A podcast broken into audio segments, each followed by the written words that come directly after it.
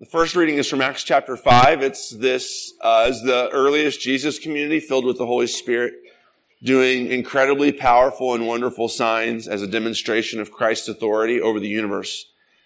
Now, many signs and wonders were regularly done among the people by the hands of the apostles. And they were all gathered, they were all together in Solomon's portico, which is uh, in the temple. None of the rest dared join them, but the people held them in high esteem. And more than ever, believers were added to the Lord, multitudes of both men and women, so that they even carried out the sick into the streets and laid them on cots and mats, that as Peter came by, at least his shadow might fall on some of them. The people also gathered from the towns around Jerusalem, bringing the sick and those afflicted with unclean spirits, and they were all healed. But the high priest rose up and all who were with him, that is the party of the Sadducees. And filled with jealousy, they arrested the apostles and put them in the public prison. But during the night, an angel of the Lord opened the prison doors and brought them out and said, Go and stand in the temple and speak to the people all the words of this life. This is the word of the Lord. Thanks be to God. Second reading is from Revelation chapter 1. This is our introduction. This is John's vision of Jesus uh, sitting on the throne here and the beginning of the message he has for the churches in Revelation 1. John to the seven churches that are in Asia. Grace to you and peace from him who is and who was and who is to come. And from the seven spirits who are before his throne. And from Jesus Christ, the faithful witness, the firstborn of the dead and the ruler of kings on earth. To him who loves us and has freed us from our sins by his blood and made us a kingdom, priest to his God and Father, to him be glory and dominion forever and ever. Amen. Behold, he's coming with the clouds, and every eye will see him, even those who pierced him, and all tribes of the earth will wail on account of him. Even so, amen. I am the Alpha and the Omega, says the Lord God who is and who was and who is to come, the Almighty. I, John, your brother and partner in the tribulation, in the kingdom, and the patient endurance that are in Jesus, was on the island called Patmos on account of the word of God and the testimony of Jesus. I was in the Spirit on the Lord's day, and I heard behind me a loud voice like a trumpet saying, Write what you see in a book and send it to the seven churches, to Ephesus and to Smyrna and to Pergamum and to Thyatira and to Sardis and to Philadelphia and to Laodicea. Then I turned to see the voice that was speaking to me, and on turning I saw seven golden lampstands. And in the midst of the lampstands, one, like a son of man, clothed with a long robe and with a golden sash around his chest. The hairs of his head were white like wool, as white as snow. His eyes were like a flame of fire. His feet were like burnished bronze, refined in a furnace and his voice was like the roar of many waters. In his right hand he held seven stars. From his mouth came a sharp two-edged sword, and his face was like the sun shining in full strength. When I saw him, I fell at his feet as though dead. But he laid his right hand on me, saying, Fear not, I am the first and the last, and the living one. I died, and behold, I am alive forevermore and I have the keys of death and Hades. This is the word of the Lord. Thanks be to God. The Holy Gospel according to St. John, the 20th chapter. Glory to you, O Lord. On the evening of that day, the first day of the week, the doors being locked where the disciples were for fear of the Jews, Jesus came and stood among them and said to them, Peace be with you. When he had said this, he showed them his hands and his side. And then the disciples were glad when they saw the Lord. And Jesus said to them again, Peace be with you. As the Father has sent me, even so I am sending you.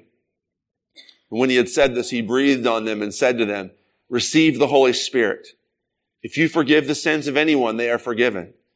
If you withhold forgiveness from anyone, it is withheld. Now Thomas, one of the twelve, called the twin, was not with them when Jesus came. So the other disciples told him, we've seen the Lord. But he said to them, unless I see in his hands the mark of the nails and place my finger into the mark of the nails and place my hand into his side, I will never believe. Eight days later, his disciples were inside again and Thomas was with them. And although the doors were locked, Jesus came and stood among them and said, peace be with you. And then he said to Thomas, put your finger here and see my hands and put out your hand and place it in my side Do not disbelieve, but believe. And Thomas answered him, My Lord and my God. Jesus said to him, Have you believed because you've seen me? Blessed are those who have not seen and yet have believed. Now, Jesus did many other signs in the presence of the disciples, which are not written in this book. But these are written so that you may believe that Jesus is the Christ, the Son of God, and that by believing you may have life in his name. This is the gospel of the Lord. Praise to you, O Christ. Let's talk about the gospel reading. And uh, there's, there's lots of good stuff that we can save for later because uh, this is actually the gospel reading for the Sunday after Easter every year in the church calendar.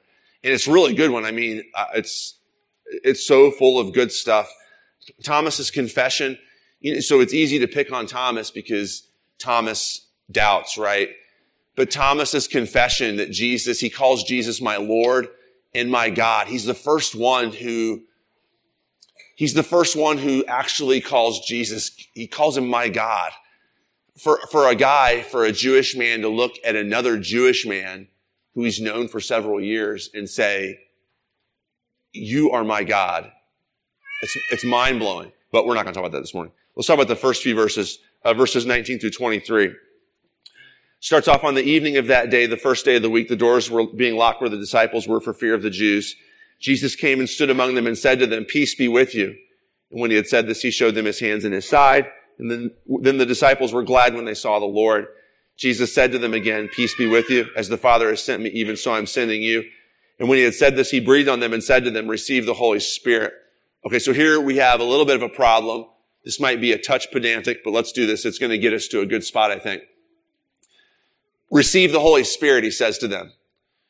Now, a little bit later, he's going to tell them, this is the beginning of book of Acts, he's going to say, I want you guys, right before he ascends back to his father, he says, I want you guys to wait here in Jerusalem until I send you the Holy Spirit.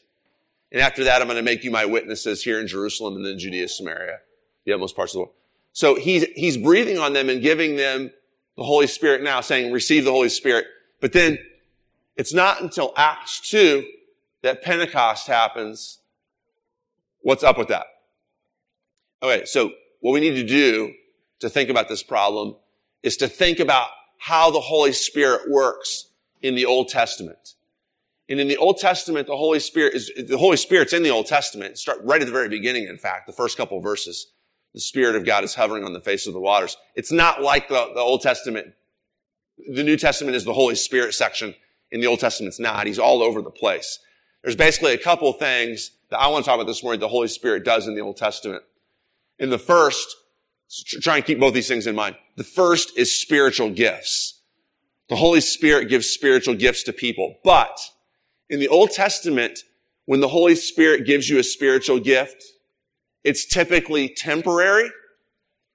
It's for a specific task, like some mighty thing that needs to be done or some vision that the prophet needs to have. And it's, it's not universal. Only specific people get these gifts of the Holy Spirit. Usually kings, prophets, the important people, right? These are the ones who get the, the Holy Spirit in the Old Testament. Let me give you a couple examples. One is, this is a famous one. Uh, Saul. Saul was the first king of Israel, right? So Israel asks for a king and, and Samuel says to God, you know, so you hear them asking for a king. What are you going to do? And God says to Samuel, I've got somebody picked out and you'll know him when you see him. Saul is traipsing around the countryside looking for his dad's donkeys, which have gotten out and have run away. And he and his friend decide, let's go to this seer guy, this Samuel guy, give him a little bit of money. They've got a little bit of silver on them and see if, if we pay him, he can like look into the future and tell us where our donkeys are. And then, so they go see Samuel and Samuel is not interested in the donkeys. He says, just, just let the donkeys go. Don't worry about that. They're okay.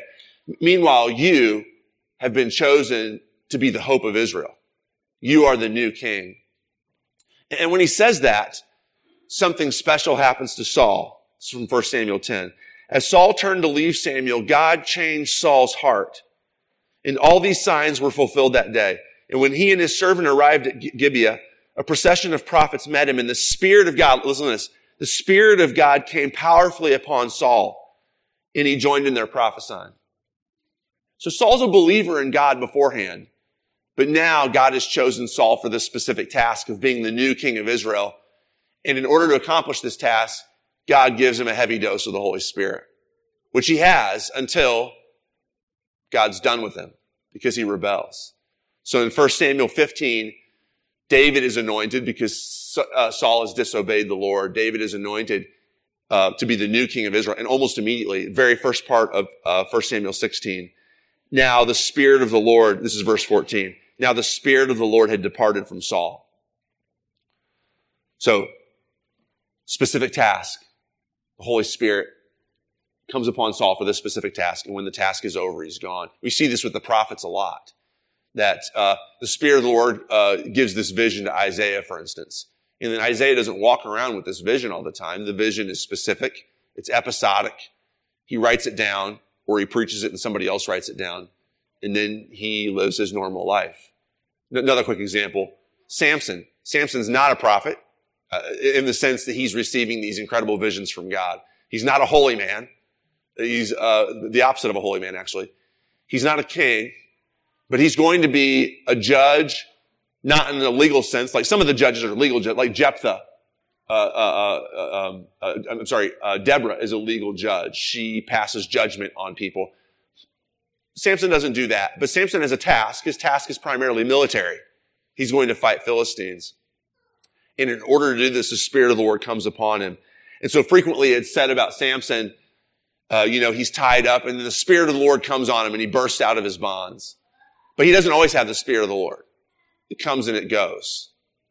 Now, spiritual gifts. Second thing though, is that the people in the Old Testament, so if I say that, if I say that not everybody in the Old Testament gets the Holy Spirit for these spiritual gifts, it doesn't mean that not everybody was saved. The Holy Spirit comes upon every believer, true believer in God in the Old Testament to save him. Now I'm going to read this extended quote to you from Isaiah chapter 63, verses 7 through 14, which talks about the Holy Spirit. So pay attention. I'll try to point out a few key things as we go through here.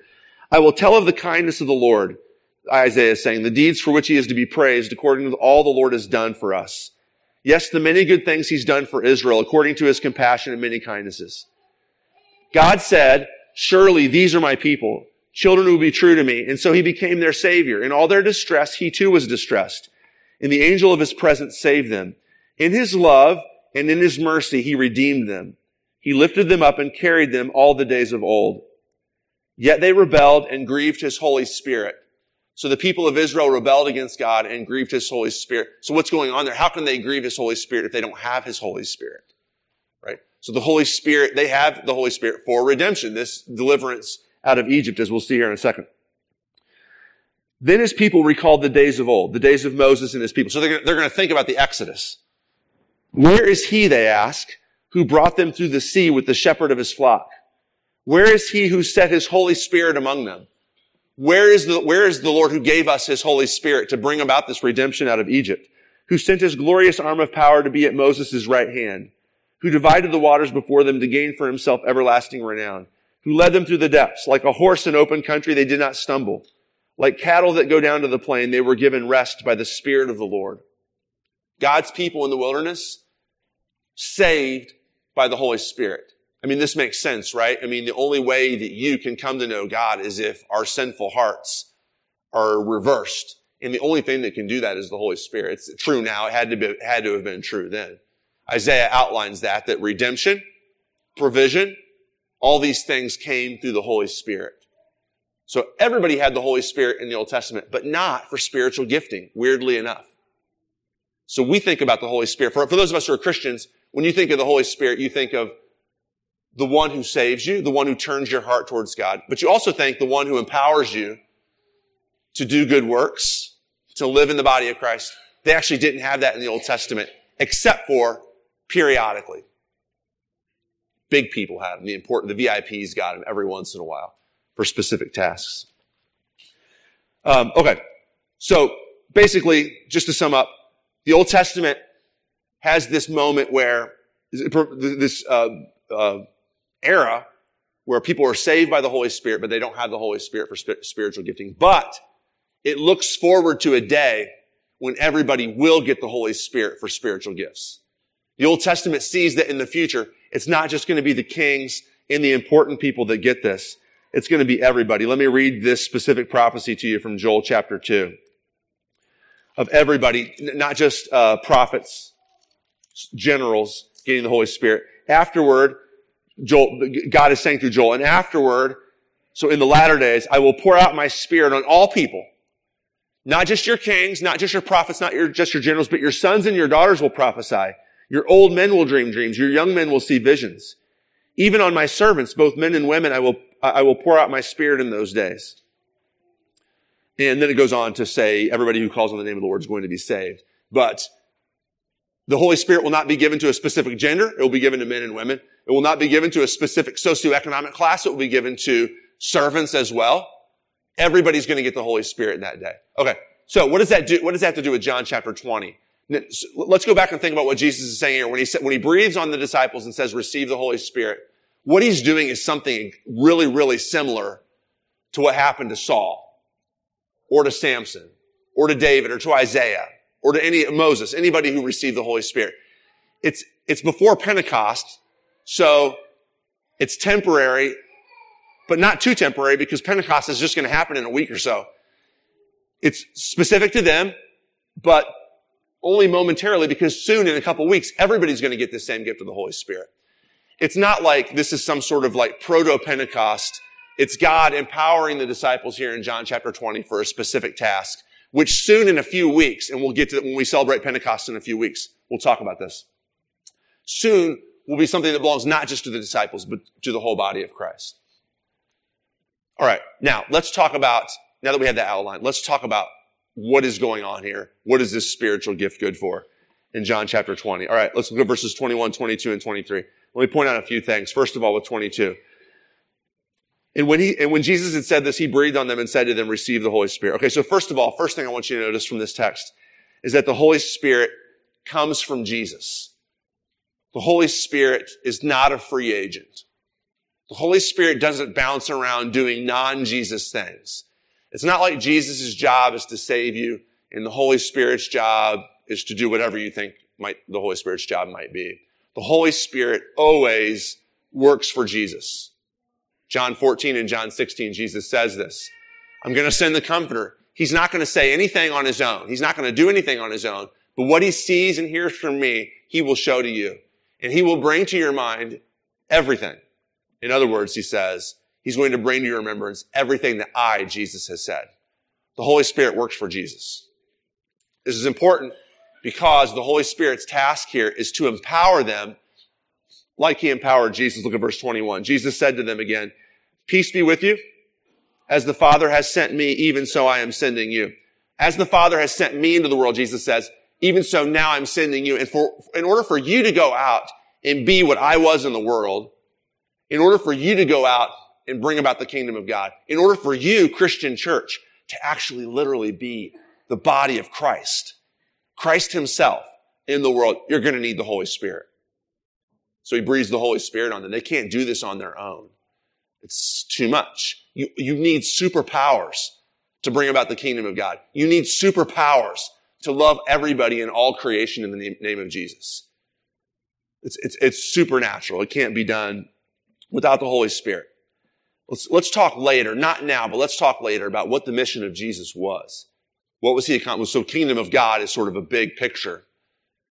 But that involved health of every kind. Spiritual health, physical health, mental health, environmental health, the healing of storms and things like that. That's what Jesus is calling us to participate in his name by the power of the Holy Spirit to go on the mission that he was on originally. All right. Now, I said this mission is difficult. In fact, it's almost impossible. Or any, does any, anybody in here have the ability to heal a sick person? Does anybody in here have the ability to open your mouth and say words and unbelievers come to faith? Does anybody in here have the ability to heal the environment? No. This is why you need superpowers. Now, the superpower that you need, this might be a little bit, a, a tiny bit surprising. What is it that you need these superpowers for? Here, specifically in the test, it's a text. It's the hardest thing ever. It's, we definitely need superpowers for this because it's the most difficult thing to do in the name of Jesus. and that's forgive each other. Jesus says, look at verse 21 through 23, I'm sending you on mission as the Father sent me, so I send you. You're going to need the Holy Spirit because this is impossible. I breathe on you, receive the Holy Spirit. Here's why you need superpowers. Verse 23. Because if you forgive the sins of anyone, they're forgiven. And if you withhold forgiveness from anyone, it's withheld. The task, which will need the most super of supernatural powers, is the task of forgiving sins, of forgiving each other. You know this. Those of you who have struggled with forgiving other people, you know that this is true. You maybe perhaps have thought at times, I wish that I had something easier to do, like curing somebody's blindness, or calming a storm, or taking huge chunks, uh, taking a little bit of bread and turning it into a huge meal. Why can't I have something easy to do like that instead of this, forgiving this person who I can't possibly in my heart forgive? That's why we need the Holy Spirit because God has put the church on the mission of forgiving sins. So let me say two things about this, two different aspects. And one is the one that's kind of in front of your face every Sunday. So uh, it's typically, and now it changes because we do different confessions and absolutions here in the service.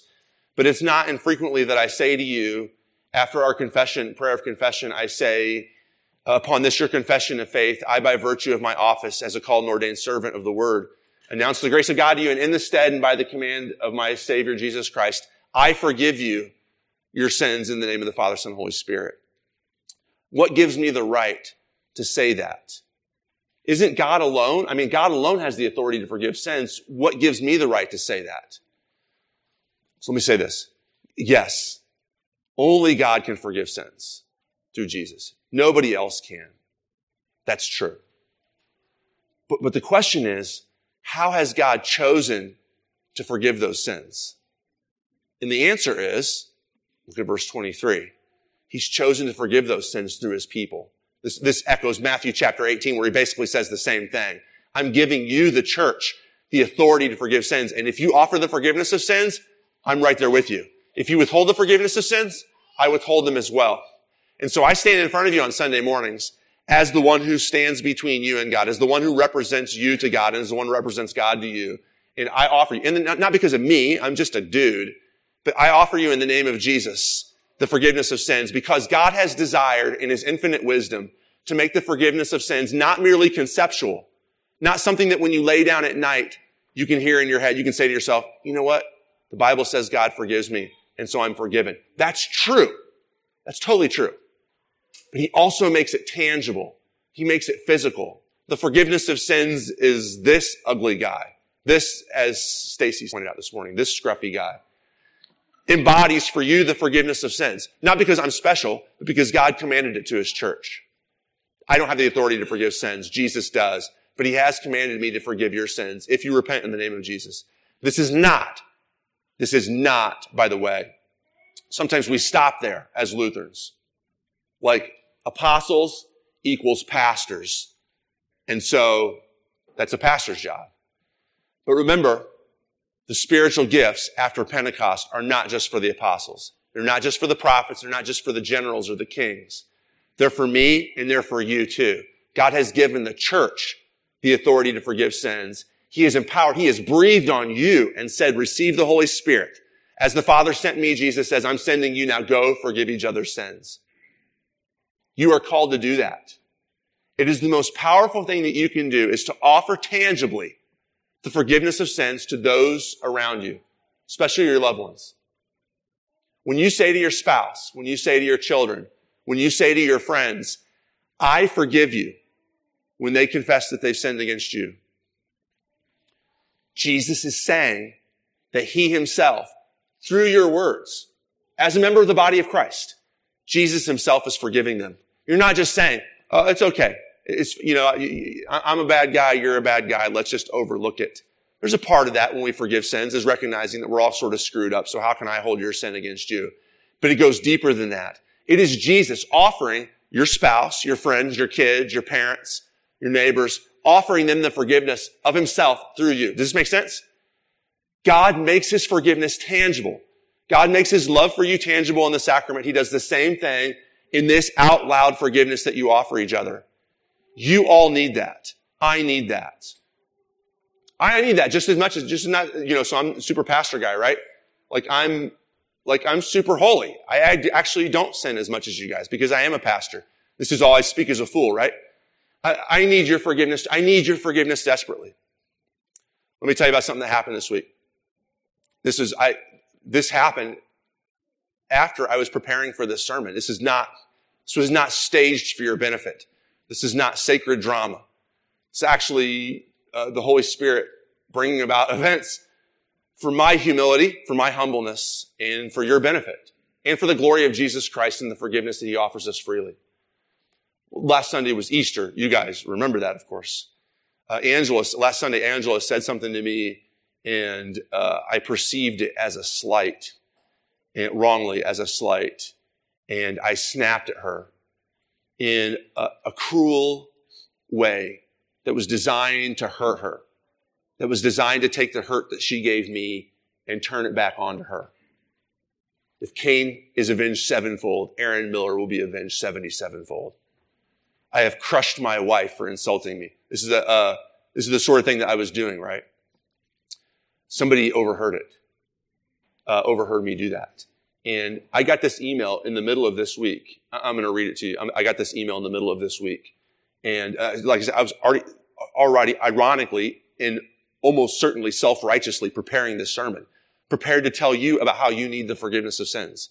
When I got this email, I'm going to read part of it too. And the person who sent this email is okay with this. This is not a surprise to them, by the way. Here's what the email said. I'm quoting from the email now. Uh, this isn't necessarily comfortable for either of us. The person who's emailing said it's not comfortable to like email your pastor and call him out for sinning. And I have no room to sit in the judgment seat. But I've been praying about if I should say something, and I think God is nudging me to do so as a brother in Christ and fellow sinner.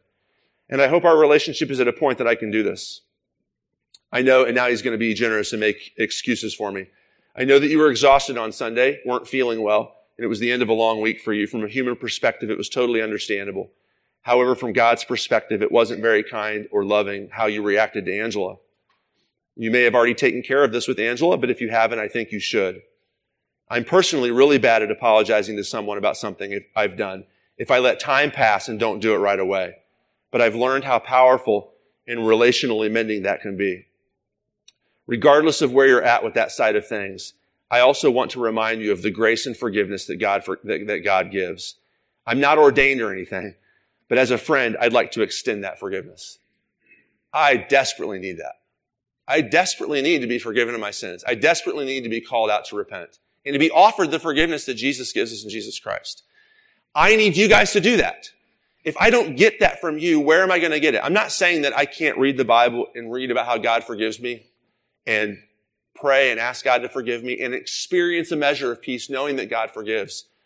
But it's much more powerful. It's much more tangible. It's much more right here, right now in my face. When a brother of Christ, whose face I momentarily don't see because I, I can't see it for the face of Jesus that's right in front of me, offers me the forgiveness of Christ. I need that. And I can tell you, I can promise you that I have been much closer to Angela this week because of being called to repentance and forgiveness. I can tell you also that I'm way closer to this brother than I was last week. And we were pretty close before. And I can also promise you that I'm way closer to God because God actually emailed me this week. He actually emailed me and offered me his forgiveness. That's what we're called to do. That's the supernatural superpower that the Holy Spirit has given each one of us. Amen.